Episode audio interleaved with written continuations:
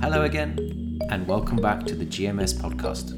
A big thank you to everyone who listened to our podcast with Morten Hansen. Today we're heading over to Belgium for a chat with Gudrun Janssens, who's head of the environmental and technical affairs at the Royal Belgian Shipowners Association, and also Lieve Logghe, the chief financial officer at listed tanker owner Euronav. Thank you both so much for taking part. Gudrun I think we first met when you were a senior policy advisor at OVAM and responsible for developing the Flemish and Belgian ship recycling policy. Welcome once again. Please tell us how you're spending your time these days. Yes, thank you. And thank you, John, for having us. As you said, these days I'm the head of the environmental and technical affairs at the Royal Belgian Shipowners Association. It's actually a, a mouthful to say that I, am trying to keep an eye on main environmental files such as air emissions, greenhouse gases, and of course uh, ship recycling. And to a certain extent, the greenhouse gases and ship recycling go a bit hand in hand because bringing new ships under the Belgian fleet often requires taking old tonnage out of the fleet. Of course, uh, it's not a one-on-one relationship, but still there is a, a definitely a, a, link. Older vessels then tend to go to either the second-hand market or recycling, of course. Yes, and the the EEXI and CII regulations are they on your plate as well coming in next year? Yes, definitely, definitely. There are certain certain challenges, and I think that's why you can only retro, retrofitting ships only goes so brings you so far. It might not be feasible for, for all the ships in our fleet. So that's I think especially why the Belgian fleet, which is mainly consists mainly of younger ships, is very much in this renewing the fleet or looking into the renewing of the fleet and, and investing in innovations, research and development. Understood. Lieve, just turning to you, you're as I said, the CFO at Euronav. Please tell us a little bit about what it's like to be running the finances uh, of a tanker owner these days. Are you seeing some green shoots of recovery?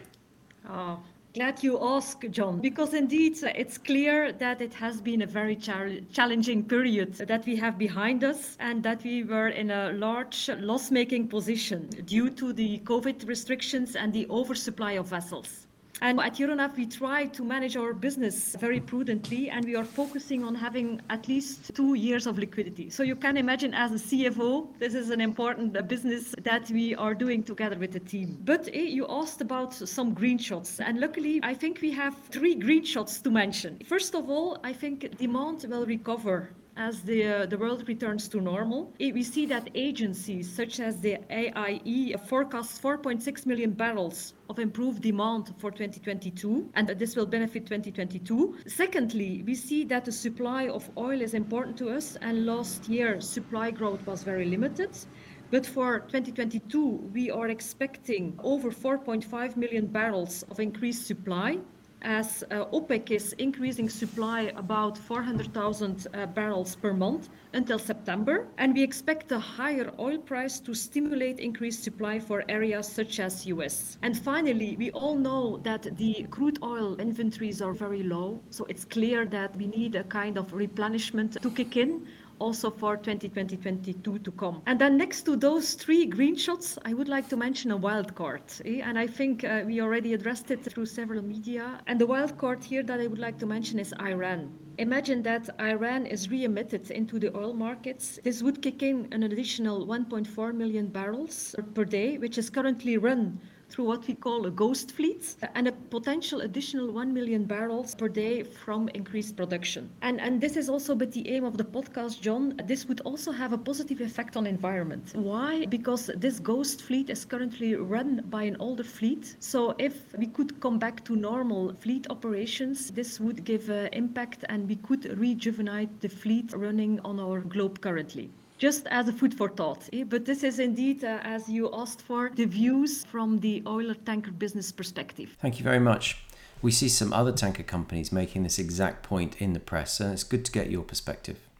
Euronav made the news recently for reducing depreciating costs by something like $100 million due to a change in the way you measure vessel residual values. I notice your shares are trading up the last few weeks, so presumably this was welcomed by your investors. Exactly. I would think the same, but I'm not sure if this is the only underlying reason. But John, indeed, uh, we can at least conclude that it was welcomed by the market. I think the most important thing here that I would like to mention and to point out to you is that we are now fully in sync with our peers. We were the only tanker business which were using a zero residual value. I think this was not reflecting reality given the high scrap prices we recently had or enjoyed, whatever the word you would like to use in 2021, eh, we are speaking about levels of $600 uh, per light deadweight ton. So I think the most important positive news is that we are in sync with our peers. And indeed, combined with the fundamentals as just discussed, I think this is currently reflected in the share price evolution.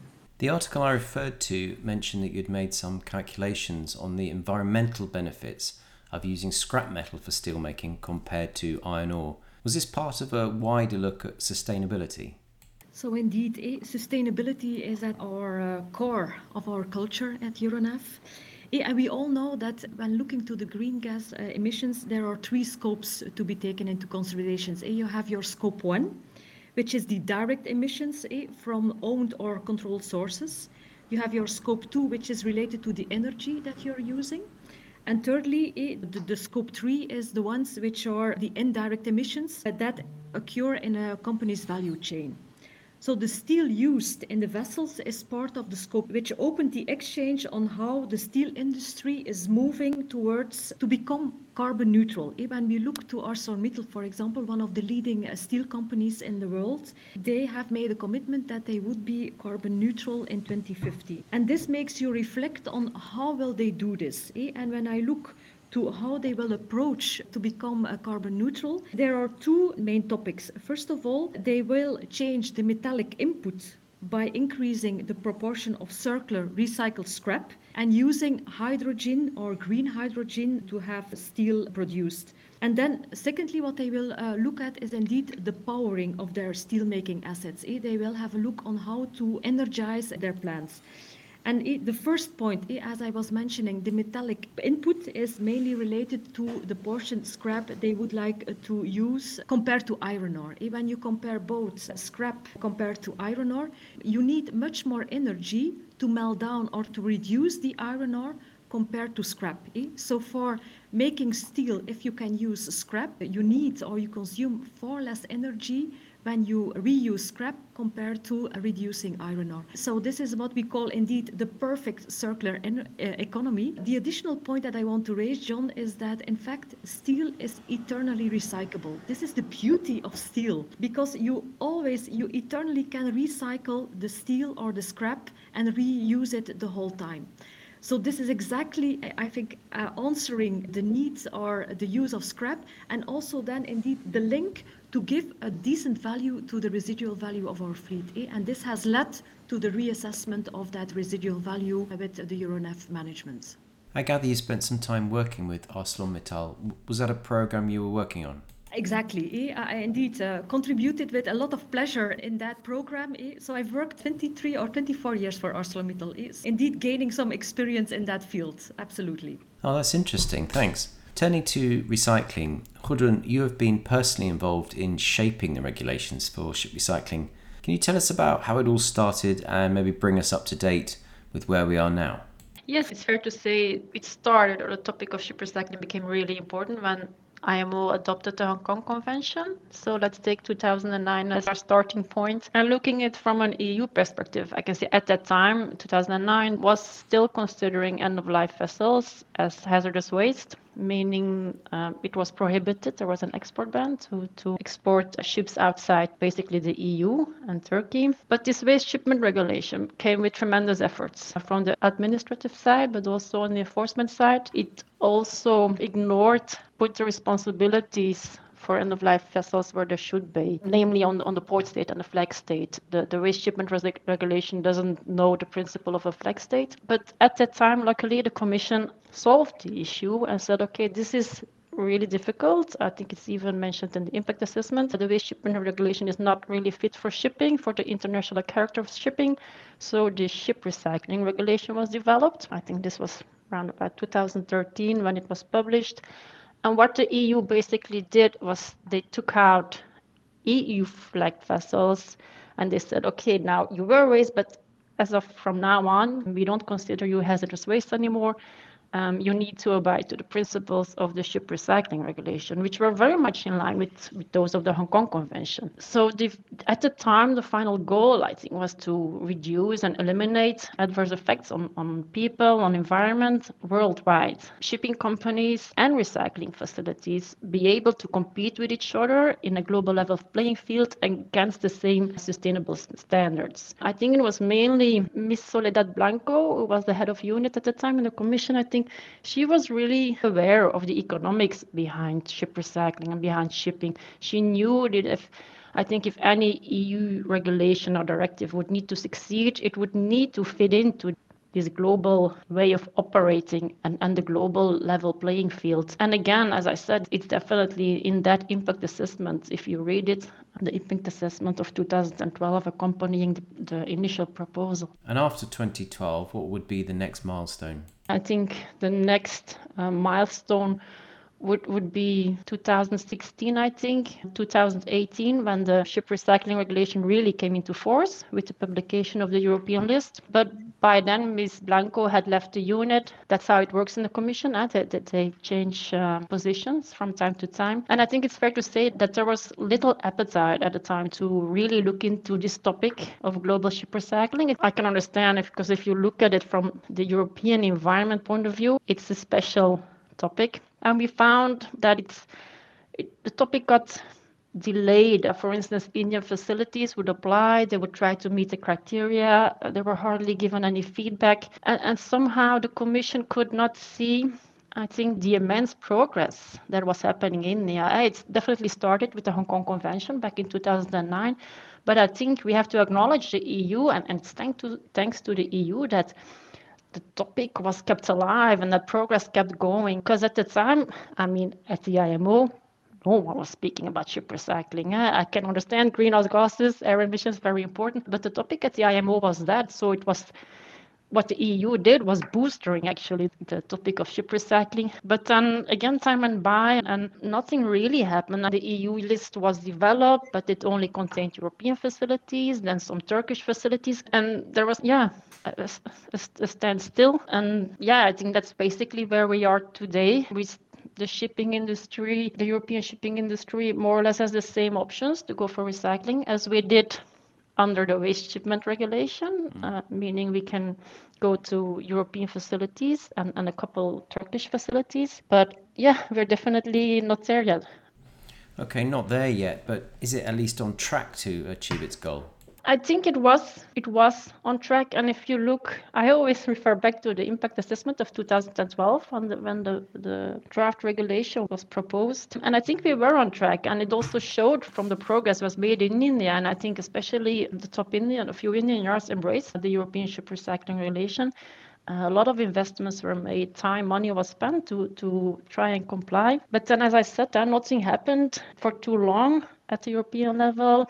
Of course, there was also China at the time that uh, had a waste import ban. So Chinese facilities also applied, but then they, I'm not sure if they withdraw their application or if it was, or, or if it was parked due to the Chinese waste import ban. So, so there was a standstill, and I think it's also this continuous postponement of taking a different of, of taking a decision, a bit of the vague recommendations of stand of the standards facilities needed to comply with. I think those elements maybe made the EU lose direction. Right. On that topic, actually, I gather the waste shipment regulation is being reviewed at the moment. Is that a normal part of the process, or is there some reason why it's happening now? Now, the waste shipment regulation is being revised because of the Basel ban. End of last year, there was the ban amendment, which came into force. And actually, now the Commission proposes to be in line with the ban to earlier on, I explained that ships used to be waste, and then the Commission said, no, it's not workable. We take them out, they're not waste anymore. But now, due to the Basel ban, the Commission is saying, oh, okay, we'll try to solve this and we'll ships will be waste sometimes and then sometimes not. We won't they won't be considered as waste. Okay, so ships are sometimes waste and sometimes not. Can you explain that a little bit?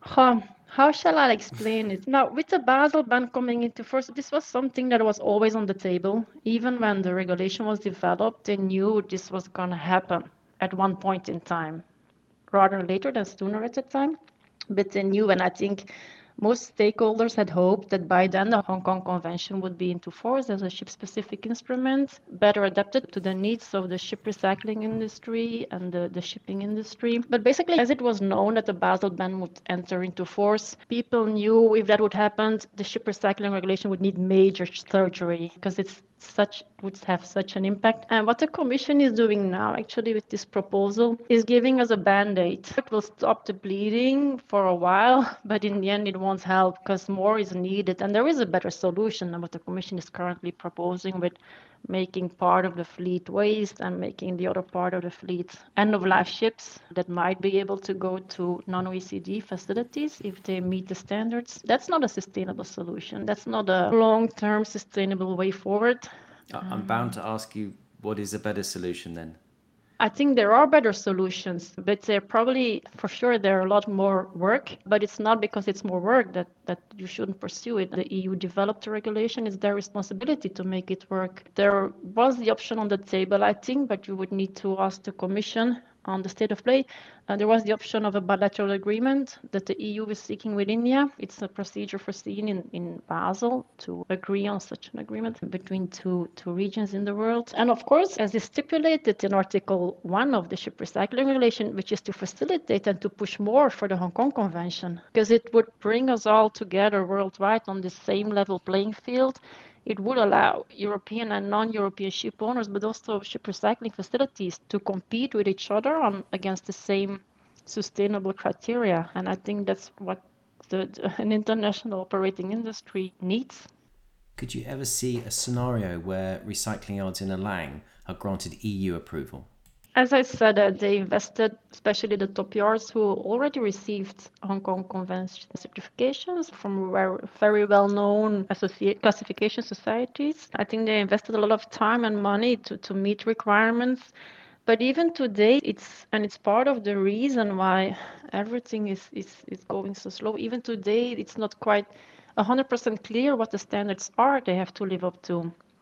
For instance, there's this requirement on medical assistance and medical care, and then I think they make investments, they think it's solved, and then it appears, it appears not to be solved. There's a hospital needed. Okay, there's a hospital, but then the hospital is found inadequate for some reasons, and you can never find neither in the in the reports from the commission, which are on the website. Anyone can access these. There's like never or hardly ever it's not mentioned what the exact criteria is. Right. For you instance, said... there needs to be a hospital with five doctors and two emergency rooms 24/7 and the standard is the international standard on medical care for instance. So you're kind of saying that the goalposts are being moved that, that when one criteria is met another objection is raised. So are we talking about a learning curve or a deliberate tactic to prevent Indian yards from ever achieving EU approval? It's okay to learn as you go to make progress. It keeps progress going, definitely. But there's also legal certainty needed, of course. This goes for ship owners as well as for ship, for ship recycling facilities. And the worst, or one of the worst things that can happen, or, or for the shipping industry, is the legal uncertainty. And mm. and I think with the current proposal, Commission trying to to bring the Basel ban into European legislation, we went one step forward, but we're going two steps back, and it's creating huge legal uncertainty. And it's hard to think anyone can support these proposed changes because it's not the long term sustainable solution. Um, the long term sustainable solution would be to get everyone in the bathtub, start from a global standard, and then make progress. Yeah, that's a great point, actually. It must be a real challenge for ship owners to navigate the regulations Perhaps I can ask Lieve, how do you approach recycling at Euronav? So currently it, it goes without any say, John, that we are respecting the current uh, policy as applicable. Eh? So this is a starting point.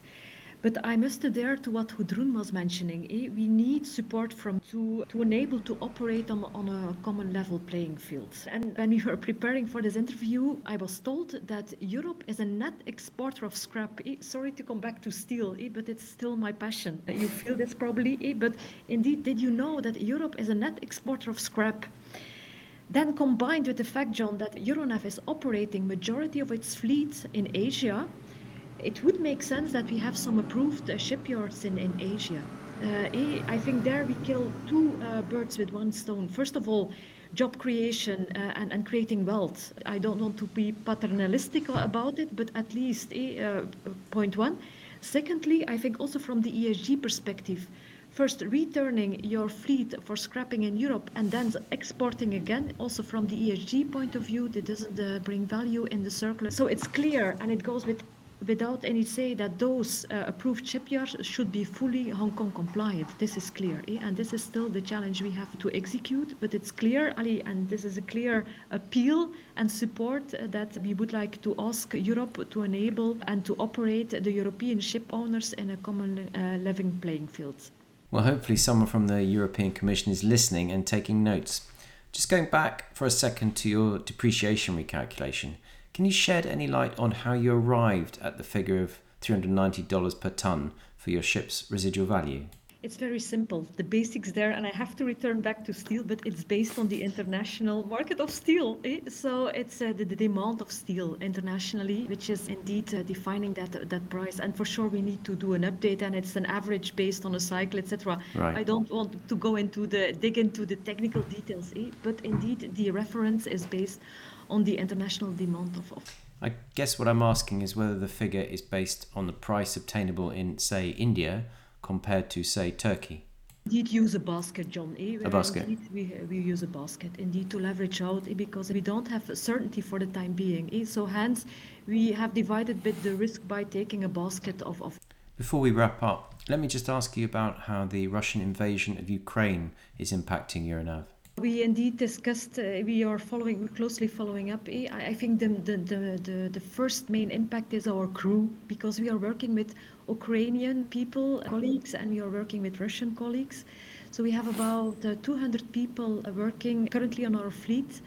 And this is the, the, the, first concern indeed on how to deal with those people and how to manage them.